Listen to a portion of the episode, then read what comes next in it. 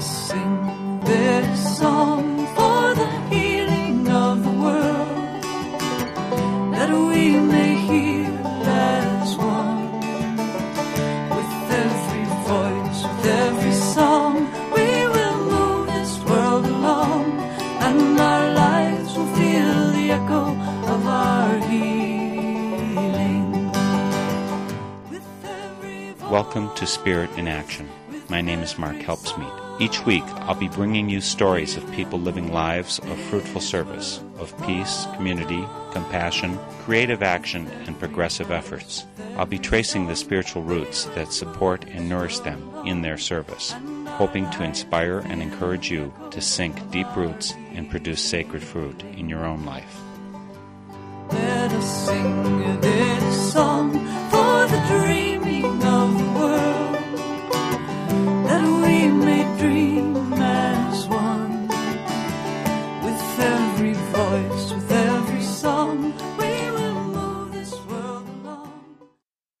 For today's Spirit in Action program, we'll be visiting with Stephen Chase, Director of the Environmental Advocacy and Organizing Program in the Department of Environmental Studies of Antioch University, New England.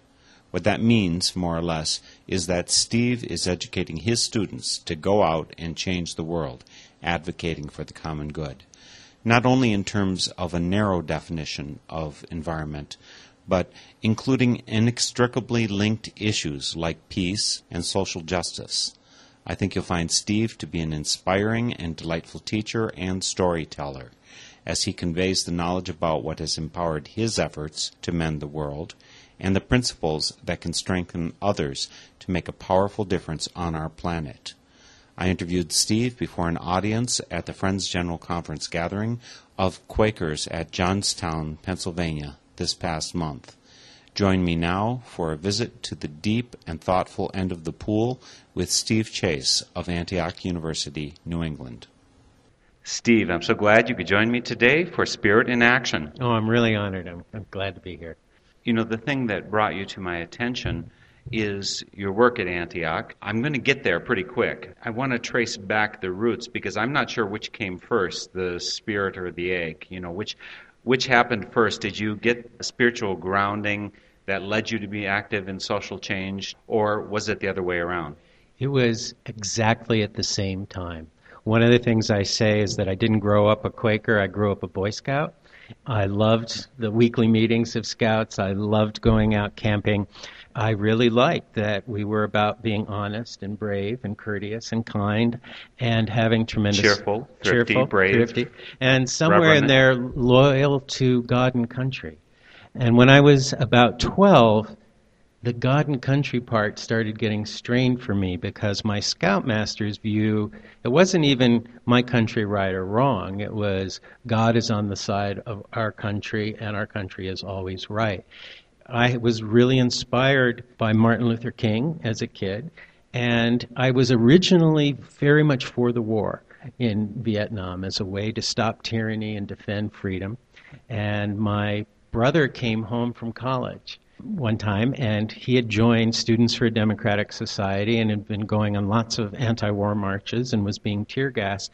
And I was furious with him. And I got up from the table and just said, You're, you're a traitor to your country. I don't even want to eat with you. And I turned to my mom and said, You don't believe this, do you? And she said, Honey, there's a lot more about this war than you know. And so I started studying up. Originally, my motivation was so the next time my brother was home for dinner, I could crush him in a debate. At the age of 12 you're doing Yeah, this. yeah. I was a very, you know, patriotic, serious guy, I guess. And as I studied, I realized that the war was not a just war. It was it was a war of torture and assassination and mass murder, and it had nothing to do with freedom. And so, this put me at odds with sort of the notion of what is patriotism that was in my local Boy Scout chapter. So where it turns into activism and Quakers is in my little town, Galesburg, Illinois, there was a Boy Scout jamboree in the town square. And so we had activities all day and I sort of finished up mine and I noticed that there was a group of people standing silently with anti-war signs at the edge of the square.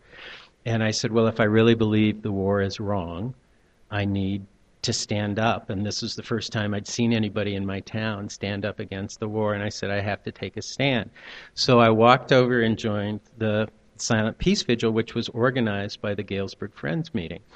Almost instantly, my scoutmaster came over, grabbed me, and pulled me out of the vigil and he started shaking me and he was yelling at me and he was calling me all the things I called my brother. You're a communist, you're a traitor, you're a disgrace to the uniform, you know, don't come back to scouts. And so he stomps off, and I loved Boy Scouts, and I was no longer a Boy Scout. And this older woman came up to me and put her hand on my arm, and she said, Young man, I just want you to know you'd always be welcome at a Quaker meeting. So I was sort of intrigued, called up the f- number in the phone book and talked to somebody, found out whose house it was going to be in, and I went the next week and I felt really at home. And what I loved was instead of the way my scoutmaster viewed things, which is God is on our side no matter what, that the notion that I got from the friends was we need to get on God's side and we need to start being about peace and justice and, and care for the earth. And that just meant so much to me the mixing of spirituality and activism as a completely integrated thing. And so that was, I was about 13. And what I discovered is there was a 300 year history of standing up for abolition, um, civil rights, women's rights, peace work, reforming prisons. And I was just so excited to be a part of this 350 year old tradition that you know, in Christian terms, is trying to build the kingdom of God, you know, God's reign of justice and compassion. And that's part of what King inspired me because he talked about the beloved community, which I always thought was sort of the same thing. And that's always been my guiding vision, and it really found a home once I, I joined Friends. I didn't go to any church at all until after my dad left home when I was 10, and then my mom sort of felt I should have some religious training. So we started going to the Episcopal Church, and I never felt at home there. It was all about I guess the contrast I would put it is in the Episcopal Church in that little town in Illinois, everything seemed to be about beliefs about Jesus, and I was interested in the faith and practice of Jesus. And that's what Quakers focused on. That's what they felt in that little meeting, that that's the central part of our faith. It was the first time I'd ever heard a woman give ministry in a religious service because all I knew was the Episcopalians, and at that point they only had men. And it was even more than that because in a Quaker setting, for my mind, there's an element of it's very democratic and egalitarian, is that anybody could minister if they felt deeply moved by the Spirit to talk. Even me as a 13 year old kid, I didn't actually give ministry in meeting until I was about 14 or 15, but it's a pretty rare in my experience, a, a, faith community that would include young people, you know, essentially older children as well as women, that there was that real spiritual equality. And that's sort of part of the vision, too, of, you know, I was inspired by King and the movement towards equality, and here's a faith tradition that embodied it more than I had ever seen. So you said 68 was a big year. It was a big year for a couple assassinations. In that course of that year, that's when Martin Luther King and actually Bobby Kennedy both weren't there. That's right. It was I forget exactly what month Kennedy was killed, but King was killed on April 4th in 68. I turned 13 on May 6th, 1968. And then when I did this Boy Scout Jamboree, it was just a month later in June. So there had been massive anti war demonstrations. King was killed. The world and the country was shook up. You know, God was troubling the waters. And there was a really open question about whether the gains that had been made during you know my early childhood that I wasn't even involved in, but I could see around me, were they going to continue? Were they going to be defended, but no new things made, or would they be rolled back? And in some areas, all three things have happened. Was environmentalism part of what was coming in for you, or not? I mean, I connect it with Boy Scouts. Well, it was. My dad had moved away when I was 10 to California, and so I'd go out in summers and we'd go backpacking in Yosemite, and he would tell me about John Muir and the origins of the Sierra Club, and that meant a lot to me. But what really got, I have to say, it was social justice and anti war concerns and actually feminism. When I turned 13 on my birthday, my mom, bless her, gave me a copy of Betty Friedan's The Feminine Mystique for my birthday as my birthday present. And that was sort of the classic of the second wave of feminism in the United States. And the inscription, I open it up when I open the present and I open the book up, and I just love this. She said, Stevie, she still called me Stevie then, Stevie, today you've become a man. Your job is to become a good one. Please read this book. So I had a great mom. Did she influence it when you made this change to Quakerism and to being anti-war and a social activist? Was she supportive of this? Was she supportive of you before that? She was absolutely supportive of me. My mom was not a joiner, but the town beaches in Galesburg, Illinois in 1968 were still segregated. Uh, I guess earlier when I was younger, and she would take us to quotes the Black Beach and we would have policemen come up to my mom and tell her that she was at the wrong beach and she should drive around the lake and go to the other side. And she said, No, thank you, we're just fine here and she would talk these policemen down to leaving her alone. And so she was a great role model in a lot of ways. I remember her calling me in to watch the news with her during, I think it was the Birmingham demonstration. What was that, 63? So I would have been a young young boy, and she just wanted me to see these things. And she just said, you know, I'd kind of like you to grow up like that. So she was really supportive. I once got kicked out of a civics class in ninth grade because I disagreed with the teacher, because he was talking about how horrible the caste system was in India, and I agreed with him on that. And I said, but we probably should look at what the caste system is in the United States in terms of, of, of race. I think I used the word racism, and he said, well, we don't use that word in this class. And I said, racial bigotry? No, we don't use that word in this class. And I said, well, I'm talking about people in the ghetto. Oh, we certainly don't use the word the ghetto. And I said, okay, people who aren't white who live in substandard housing in urban areas. And I was getting sarcastic and nasty, and he kicked me out the school wasn't going to let me go back into a civics class, which was required to graduate, unless I signed a statement that I would never disagree with the teacher again. Oh my goodness! Yeah, this yeah. is America. This is America, a very small town in America. My mom came in with me after I was suspended from school, and I finished my five days out, and she came in and talked with me and the principal. I remember her saying, "It's a civics class." You can't not allow free speech if you're going to talk about civics in the United States. There's no way my son will sign this. He doesn't want to. I would not allow him to do that against his will. And she was great. She said, and I just have four words for you A C L U. And what was great is I was sent into a different teacher. They wouldn't let me go back, and I was happy not to go back. And my teacher was a very principled conservative. He and I disagreed, but I really learned that people I disagreed with can be thoughtful, can be committed, can be moral. We just have a different view of things. And what became so obvious to me about this was it was on Law Day, National Law Day. And so he gave this 10 minute talk about law and order and how we should do it. And he finished his talk and he said, Steve, I'm wondering if you'd like to get up and say a few words about civil disobedience. And he let me. That's wonderful. It was wonderful. And. I had tremendous respect for him, and he had tremendous respect for me. And that's where I really got a vision of what a democratic community could really be. Even if we disagree, we're still part of the same community and we can treat each other with respect. I have the same respect for principled conservatives. I had the experience in my hometown, Eau Claire, actually Altoona, which is a neighboring community. I was invited into a high school there to talk to a civics class about conscientious objection. The teacher himself was National Guard. Mm-hmm. He had had a military person in to speak, and he says, We need to prepare these minds. We need to give them a balanced view and hear the counterpoints and let them think and decide so they can really be committed to what they do as opposed to a, a knee jerk yeah. or following. And that's a great example of truly democratic education. Right, just wonderful. Now, it sounds to me like maybe your home life prepared you to be an organizer, to give you the courage to stand up and talk in front of a group. I mean, it, yes, very but, few at the age of 12 or 13.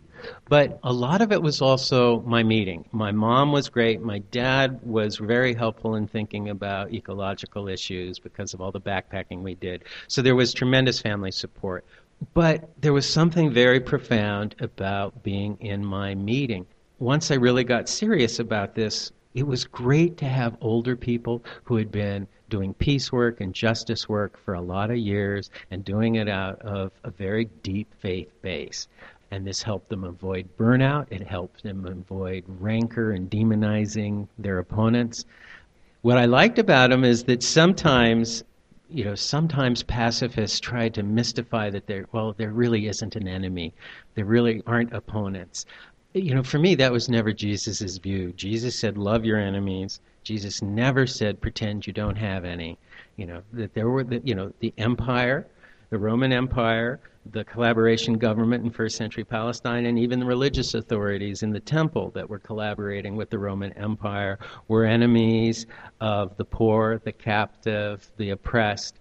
That was Jesus' mission to say, you know, now's the time for good news for the marginalized and the oppressed. But this Quaker meeting I learned public speaking there with ministry. I learned leadership skills. When I was 16, I was assistant clerk and would facilitate meetings. Assistant clerk at 16. Yeah. My goodness. All of that really, really helped me. And then I got very active, I guess it would have been in 1972 or 73, with a group that started out called the Quaker Action Group and then morphed into Movement for a New Society. I think I have the distinction of having organized the only high school chapter of Movement for a New Society. But that, again, was a real commitment to thoughtful, radical, fundamental social change through nonviolent action. And there was a lot of emphasis on political education in the group and on activist training. And so that's where I start seeing the power of activist training, improving the power and capacity of movements. And for me, the big story that really clicked for me about why activist training is so important was Rosa Parks. My understanding as a kid of what happened when Rosa Parks refused to move to the back of the bus was that she was just a middle aged seamstress whose feet were tired and one day spontaneously got fed up with racism and just refused to give her seat up to a white man and move to the back to the bus. The reality that I found out later was she had been a volunteer for the NAACP for about 12 years. So she'd already been a, a, civil rights activist. And that she had gone to a training program the summer before she refused to move to the back of the bus at the Highlander Training Center. It was an active training center for the, the labor movement and the civil rights movement. And so she's at this 10 day workshop where they're talking about civil disobedience. They're even studying case histories of bus boycotts in Baton Rouge, Louisiana, that had happened five years or so before. And Myles Horton, who was the director of the center, then says to everybody, It's great being at Highlander because it was one of the few places that black and white people could meet and talk and be equals in the South at that time. It was liberated territory. But he said, The way you graduate from Highlander is you have to go home and do something. And so what she did, essentially to get, you know, her symbolic diploma, was to refuse to move to the back of the bus, and that sparked the Montgomery bus boycott. And that just made it really clear to me that training's important. So I was incredibly inspired by the Highlander Center. And because of my sort of growing interest in social activism, I also became very familiar with sort of the dean of American pacifists, A.J. Muste, and his work. And I don't know if he was ever a Quaker, but he was a fellow traveler and went to a lot of meetings and may have been a member of a meeting at one point.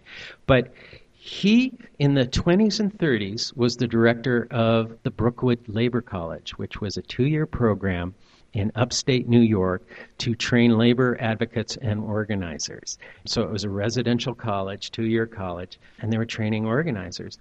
And what I discovered as I was studying labor history in my 20s and 30s was that the move from a very sort of rigid, conservative, skilled white guy union movement to a union movement that was militant, had progressive goals, organized men and women, people of color, skilled and unskilled, that the graduates of Brookwood Labor College were hugely influential in that important shift. And so at this time, I was just thinking, well, why not at an actual college or university. And I was a student, I was a doctoral student at Antioch University, New England, in Keene, New Hampshire. And so I proposed to the faculty that we'd create an environmental advocacy and organizing program that would train public interest advocates and grassroots organizers and that the focus would be on climate protection, ecological sustainability, social justice, and the democratic control of corporations. And their first question was, well, where else is this being done in the country? And I said, there's nobody doing it now, but there was one program that started in 1972 at the University of Michigan. It was by a guy named Bunyan Bryant, who was probably in 1972 the only African American environmental studies teacher in the in the country.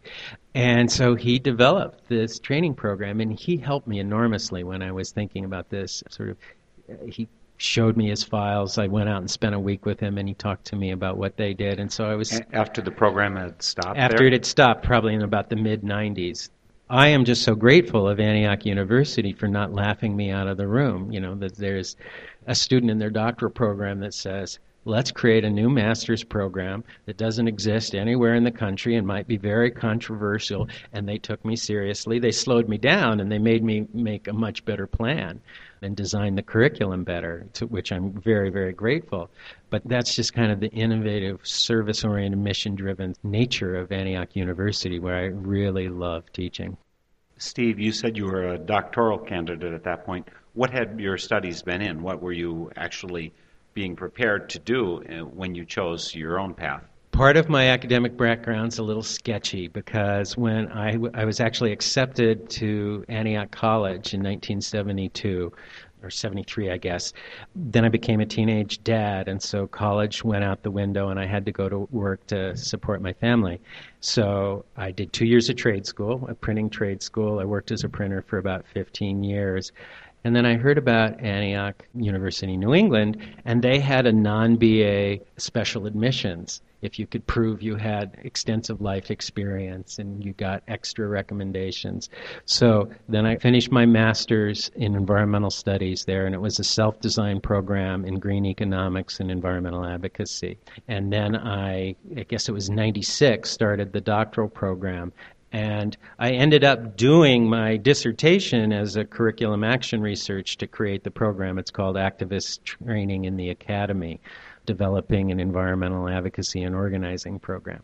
But the you know the interesting thing is I hadn't finished before the program started and they made me the director. It was only a couple years later did I finish my doctorate. So you envisioned creating this. Are you trying to replicate what the other programs created or what the labor school did? Is that what you were trying to do in your job there at Antioch? Well, the idea was to draw inspiration and figure out what would be appropriate, what would be useful.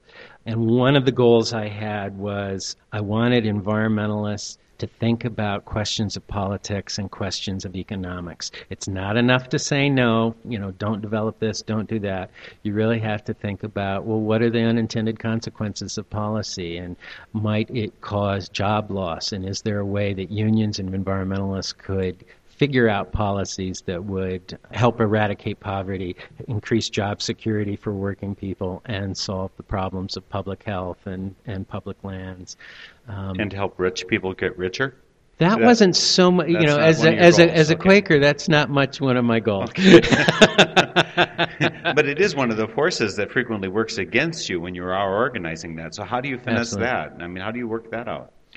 Well, I think that you know, I'm definitely not anti-business. We need goods and services to make life enjoyable, survivable, and just a fitting existence. What I love about the possibilities of a good workplace, it's where people can work together and realize their potential for creativity and service. And it can provide the stakeholders with a reasonable financial return.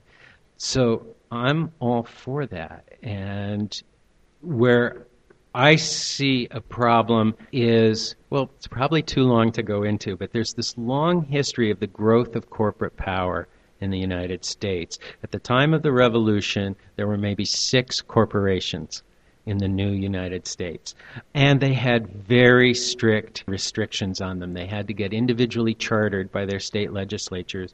They could only last for about 20 to 30 years, and then they could have to go back to the legislature and see. They couldn't give any money to politicians. They couldn't even give money to nonprofits.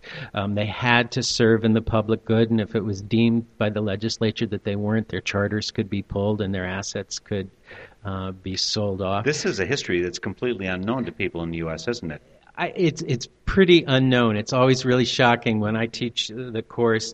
I teach a course in corporate power, globalization, and democracy, and so people are not learning this. And then in the late 1800s, the Supreme Court uses the 14th Amendment, which is to free the slaves, and then it, cl- it claims that corporations, as legal fictions, as artificial persons, are covered by the 14th Amendment, which gives constitutional right to all natural persons. And in the second line of it, it just mentions persons. It doesn't say natural persons. And so there was this reading back into the Constitution this notion that corporations should have free speech rights. That's when corporations were allowed to start giving money to political candidates because that's free mm-hmm. speech. And there's a whole slew of other things. And so instead of controlling the DNA and the nature of the corporation, most progressive forces were sort of outmaneuvered and could only think about, well, we can try to re- regulate the behavior of corporations. We've sort of lost the battle of can we define them in the public interest. And then the third stage that I go over with the students is that the rise of sort of free trade regimes, NAFTA and the WTO, then is a way to even destroy the regulatory capacities of government and people's movements. And so there's just been this vast expansion where it's no longer just good business, but it becomes corporate rule and it, and it threatens democracy in profound ways and creates the externalities of global climate change and, and disruption, toxic pollution, the degradation of huge tracts of land and the rainforests, I think can be tied pretty directly to not just business, but business that has this kind of power and its only motivation is private property. For shareholders who actually have no responsibility for running the corporation, they're free and clear.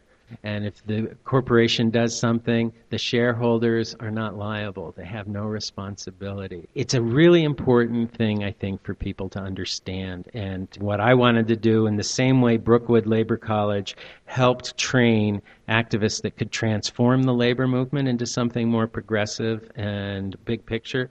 I was hoping that our program could be a part of the movement that's really trying to transform the conventional environmental movement to really take its place as a strong progressive movement that's working in an alliance with the labor movement, civil rights groups, and church groups, and a variety of of sort of coalitions that can build the clout that can get what people really want done.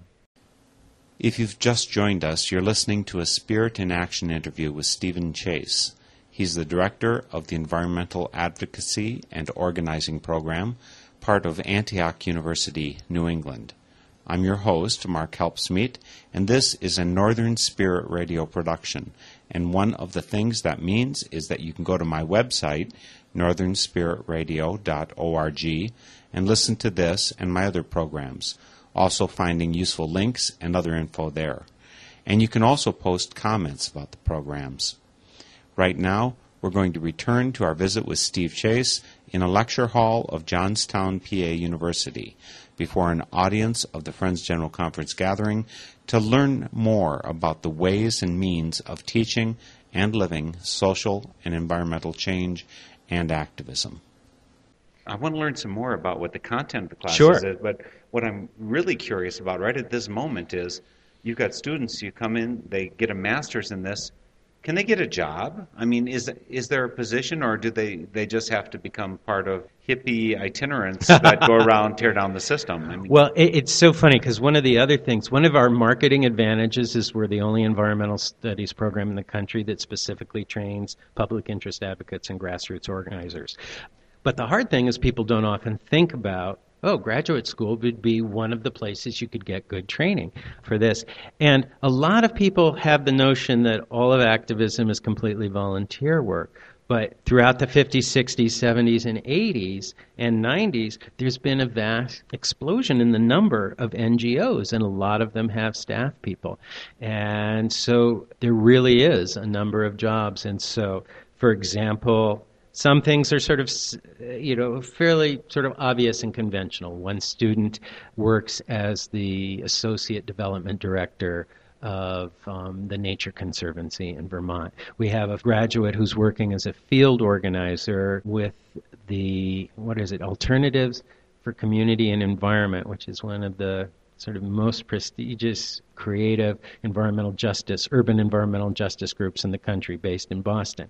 And so he's working on just transportation because they've done the analysis of Boston and the neighborhoods which actually have less cars and more need for people to have public transportation in order to get jobs. So the poorer neighborhoods, usually people of color in Boston, have less bus lines and subway lines. Then they also started doing an analysis of, well, because the T, the Metropolitan Transit Authority, is, is saying, well, we've got these carbon friendly climate friendly new buses. And then they looked at where those new buses, what lines they would be put on, and they would be in fairly affluent areas in Boston and Cambridge and the affluent suburbs. And the dirtiest, oldest diesel, most polluting buses would be running in the poorer neighborhoods. So he's doing environmental justice organizing in Boston. We had one student who did his practicum because um, there's a strong field-based component in this. So each student has to do at least two 300-hour placements in an activist organization working. So on his last one, he's working for the New England Coalition Against Nuclear Pollution so he's their intern.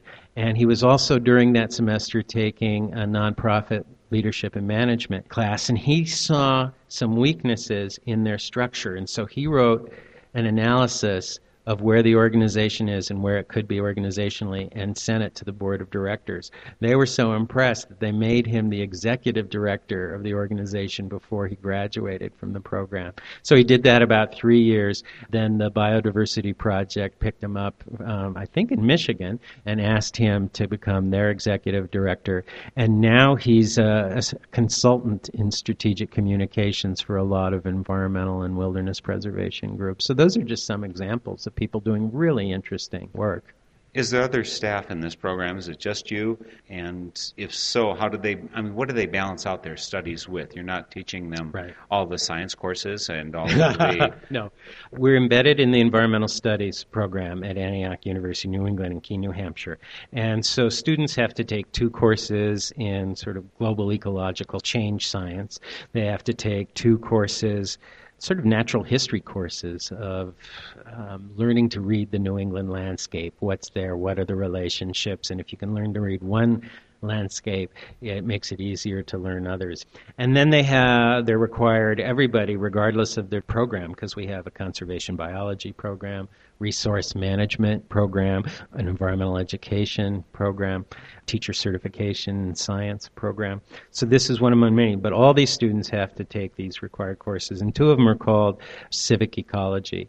And I teach two courses of those general things. I teach patterns of environmental activism and then the corporate power globalization and democracy. Then the students who are in the advocacy program take a course in organizing social movements and campaigns, a course in diversity and coalition building, because one of the things that the environmental movement just has has to learn is that in the 21st century, a white middle class movement is just too narrow to get things done, and too narrow to think about all the things that need to get done. And so we really have to build a multiracial movement and a multi-class movement. Then a third area is nonprofit leadership and management. And then we have two semesters in the second year that's called the Advocacy Clinic, and it's built on a law clinic model where we request proposals from organizations all over the country and even internationally who have projects that could be done off site for them over a three to four month period by one to five creative graduate students. And this, is part of their two, three hundred hour things. No, this Or is this is separate? this is this is something separate. And then the other person that's sort of core to the advocacy department is Abigail Abrash Walton, who worked for ten years as the program director at the Robert F. Kennedy Center for Human Rights in D.C. and three years as the program director for New Hampshire Citizen Alliance. Best executive decision I've ever made to hire her. So she directs the advocacy clinic. You know, gets the potential clients, and then the students at the beginning of each of those semesters accept which proposals they're going to take on. So it's no longer simulations, it's they're actually working for real organizations on something that's important. And last spring, they decided to work as a whole group instead of on individual projects, and it was the Western Shoshone Defense Project. And so it had them working with the UN, had them doing legal research, and just doing a lot of things that the project had a little trouble with its limited staff power to do, and we were able to help. And then on top of that, the students have the two, three hundred hour placements where they're actually working em- embedded in organizations. Wow, that's amazing. The name of the department that you head, Steve, is called the Environmental Advocacy and Organizing Program. I mean, the, the program that you had. Yeah, it's a it's a program Yeah, uh, within the the Environmental department, Studies right. Department. But it doesn't sound to me like it's always environmental what people do or concentrate or go on into work in. Is that an ambiguous environmental application, or is it meant really to be environmental? Well, I take a very big tent approach to this. So for me, environment means the natural environment, it means the social environment, and it means the built environment. And all can have impact on human well-being, and human activities can have can degrade or enhance all those environments. And we also think that in the same way, Brookwood Labor College took a very narrow perspective of what the labor movement ought to be to create a much bigger, more progressive, more forward thinking, is that that's something that we need to help cultivate. Those kinds of shifts are happening in the environmental movement, and it's, it's very exciting. But we're trying to prepare people not to just go into maybe the jobs that exist, but to really help that transformation along. And so we think people need to know well, what are the linkages about social justice and environmental quality? And when I was talking about the student uh, or the graduate who works at Alternatives and Community Environment. So, working on the bus situation, that's an environmental issue, that's a public health issue for people because of pollution. But it's also a social justice issue. It's not like the pollution is spread evenly and everybody faces the same threat. It's the poor and it's people of color. And so if environmentalists are not trained to think about social justice issues, they're not going to be working on these kinds of important issues. They're not going to be building coalitions with community groups that are focused on social justice questions and see this how environmental is impacting. So we're definitely trying to create a big tent and to see the connections between economy and politics and the environment. It's clear to me, Steve, that you're very spiritually based, that you've got really strong spiritual roots. Mm-hmm.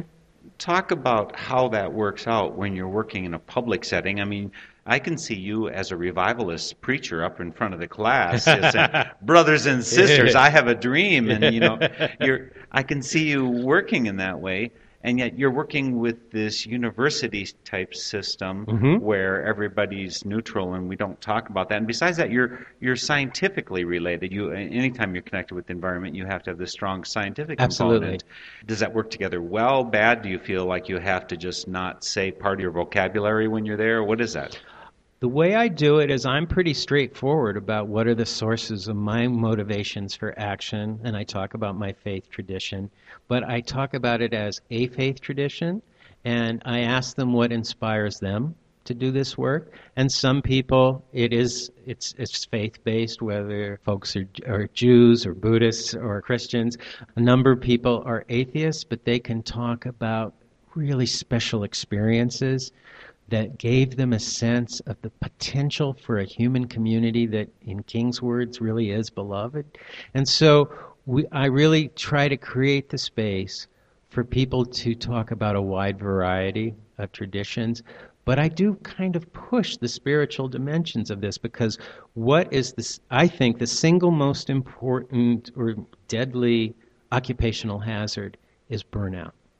I think if you have a faith tradition and you have some practices that keep you centered, that keep you calm, that make sure you're paying attention to the quality of your relationships and you're not sacrificing your children or your loved one for the cause, that you keep that sense of balance, I think that actually makes people who can make a contribution that's a better contribution and it's for the long haul.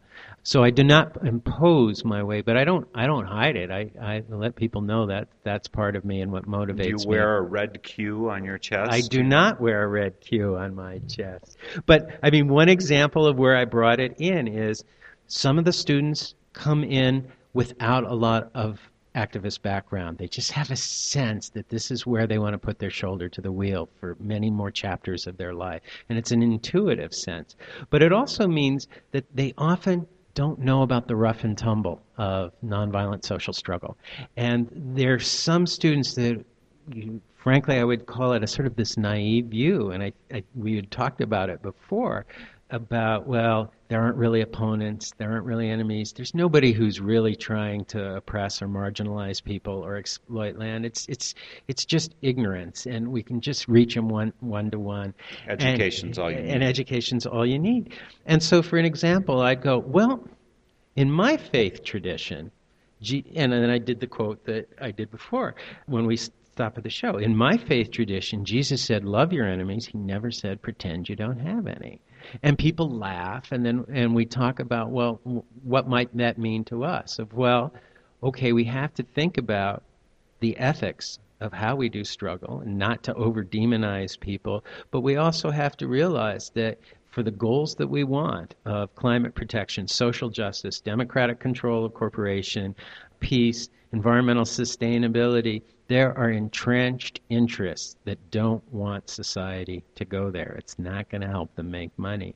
And students need to be realistic about that. But so that's an example where just in my teaching, I would bring something in from my faith tradition that's broad enough that, you know, nobody's feeling that the faith tradition is being pushed down their throat, but there's a truth being brought to the table that we can analyze and talk about.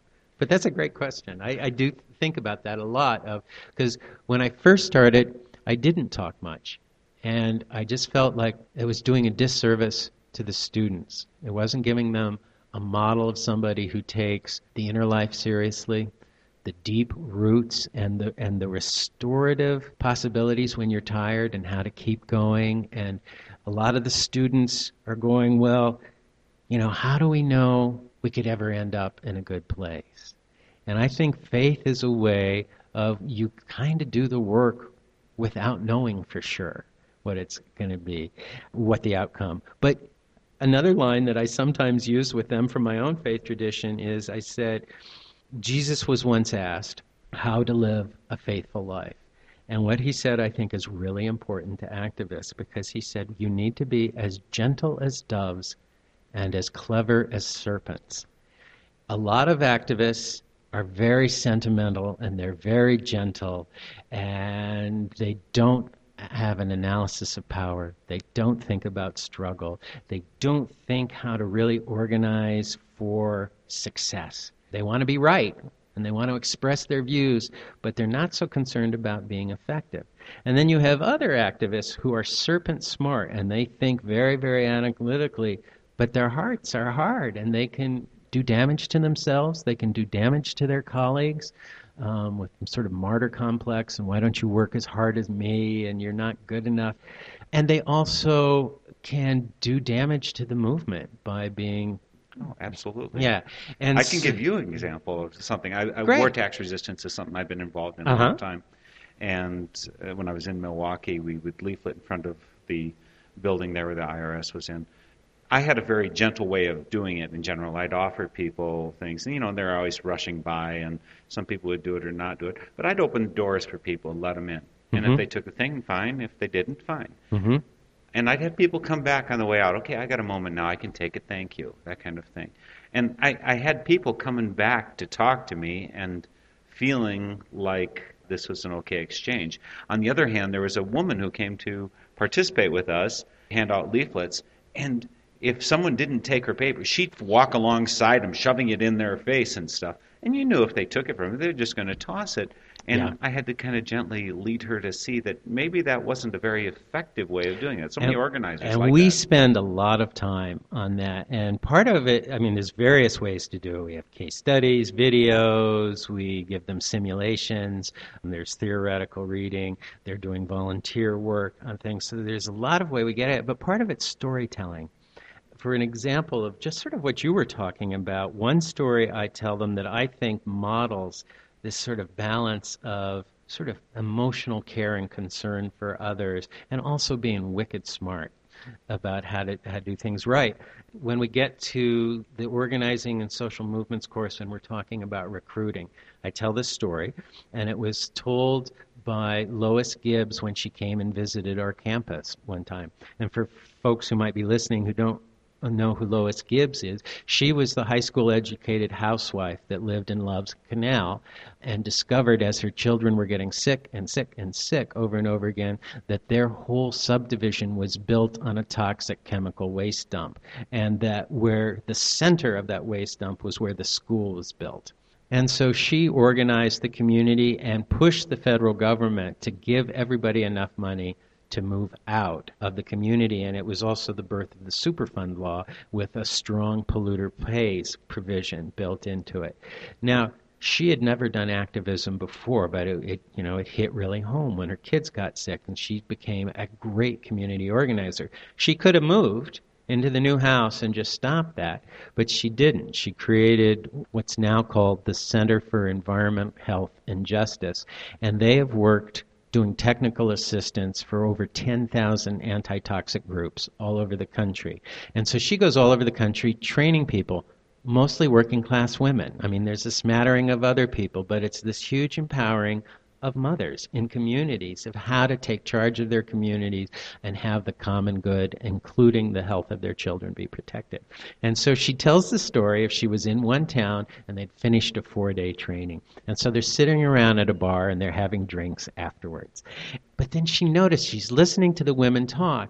She just hears that they don't fully get it yet. And so one of the women goes, Oh, we just can't grow. Our little organization's been around for over a year, and we have talked at people till we're blue in the face, and nobody's joining us. and she's hearing this, and she's going, Okay, I think this is maybe a teachable moment. And she turns to them and she said, Well, okay, maybe it's hopeless, but maybe it's something about the way you're recruiting. Let's just think about that. I bet you $50 if you give me at least an hour and a half, you could pick out anybody in this bar and I can recruit them to your organization. And they're just stunned. They can't Really? believe it. No, What no. Yeah, Yeah. And, and she's taking quite a risk here. And so they pick this scruffy guy down at the end of the bar. So Lois Gibbs takes her drink, goes over, and is just schmoozing with him. You know, hi, how are you? Small talk. Then she starts asking sort of more elicitive questions. So, you know, what do you do for work? Turns out the guy's an independent trucker and he owns his own rig.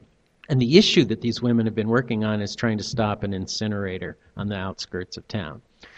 And they're all concerned, their big concern is their children. So she's talking with him. He's a, he doesn't have children. So there's not that immediate thing. But he owns his own rig. And so that means he has to pay. She asks him, so that means you have to pay your own repair bills. And he goes, yeah, yeah, it's whether I make good money in a given year depends on how well my truck is. And so she goes, well, you know, it's probably a good thing that your town and county are so good about keeping the roads really in good shape. And he laughs this bitter laugh and he said, no, it's terrible. There's potholes everywhere. And she said, well, do you drive a lot on Route 10? And he goes, Yeah, that's one of my main routes. And she said, Well, have you heard about this incinerator the, the town's planning to put in on Route 10? He said, No, I think I read something about it in the paper.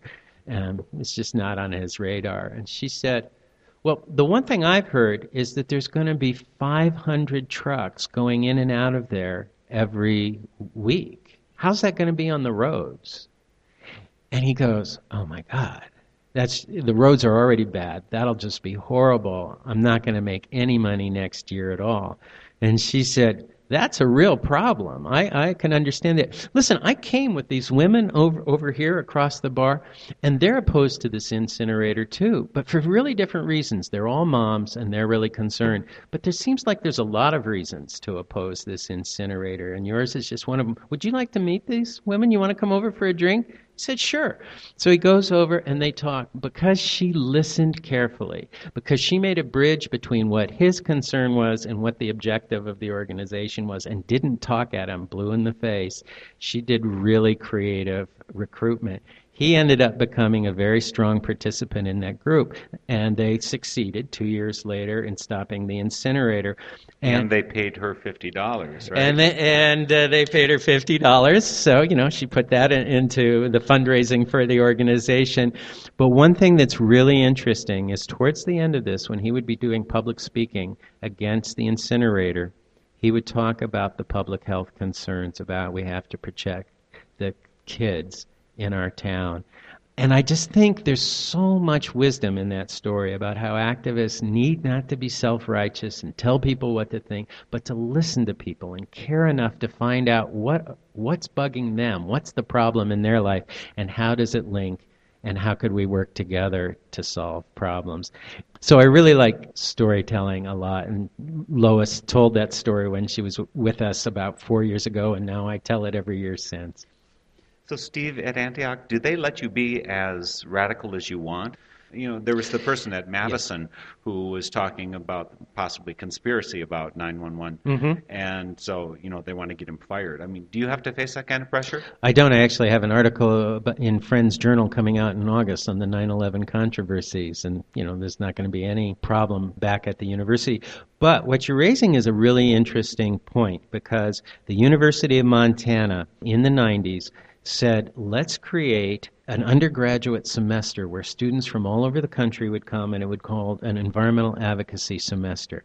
And so all their coursework and all their field work in that semester would all be around the theme of developing them as environmental activists.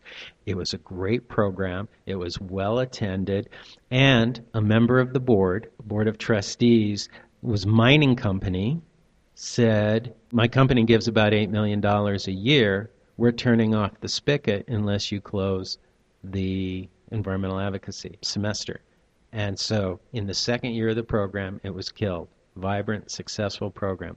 Now, at Antioch University, I do not have that problem at all. This is a mission driven university that talks about, in its mission statement, combining scholarship and activism for the common good, ecological sustainability. Every single department at Antioch University New England has embraced the Earth Charter. The Environmental Studies Department has embraced the principles of environmental justice. And just about four weeks weeks ago, the Board of Trustees of the entire university met on our campus. Each time they meet on a campus, the president of a campus highlights one of the programs and brings in the faculty and some students to talk about a program.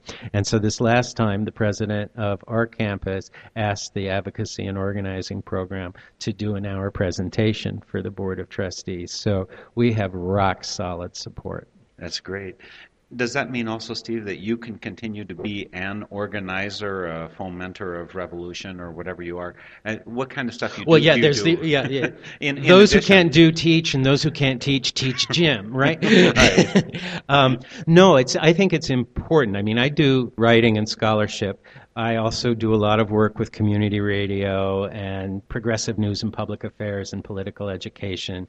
I give talks, but I'm also on the board of an organization started by two students of, of mine called Advocates for Community Empowerment. And they're working on a really interesting strategy that actually emerged out of Western Pennsylvania of passing local laws for example, and this is what has happened in western Pennsylvania, townships have passed laws, local ordinances, that no corporation can own and operate an industrial pig farm in the township. And then these laws include things because they know they're going to be hammered by corporate lawyers saying you don't have the right to discriminate against us, we're a person So they've there's uh, you know over 50 townships in Pennsylvania, towns and townships who have said corporations in the boundaries of our township have no constitutional rights whatsoever. They've built in the rights of nature, so any member of the community, a citizen of the community, has legal standing to go to court to defend watersheds, rivers, and forests against corporate abuses. And so these students are beginning to work on this model in northern New England. Barnstead, New Hampshire, about a year ago, passed a law saying corporations aren't allowed to uh, siphon off and bottle and sell water from our aquifer because Nestle Corporation was just breathing down their street. So I'm working. That's where I put more of my community organizing is working on a board member with with my students. But it's a really interesting model because the guy who sort of developed it was a public interest lawyer named Tom Linzey, who works in Pennsylvania in the Community Environmental Legal Defense Fund. And so he's, he was a regular regulatory lawyer. And then he just, the communities would be able through regulations to make things a little less bad, but what they wanted is not to have the corporate abuses in their towns at all. And so he started creating this innovative strategy saying, well, in a democracy, the people should rule and they and towns should have the right to decide what kind of town they want to be, what kind of risks they want to take and what kinds of businesses they have in the town.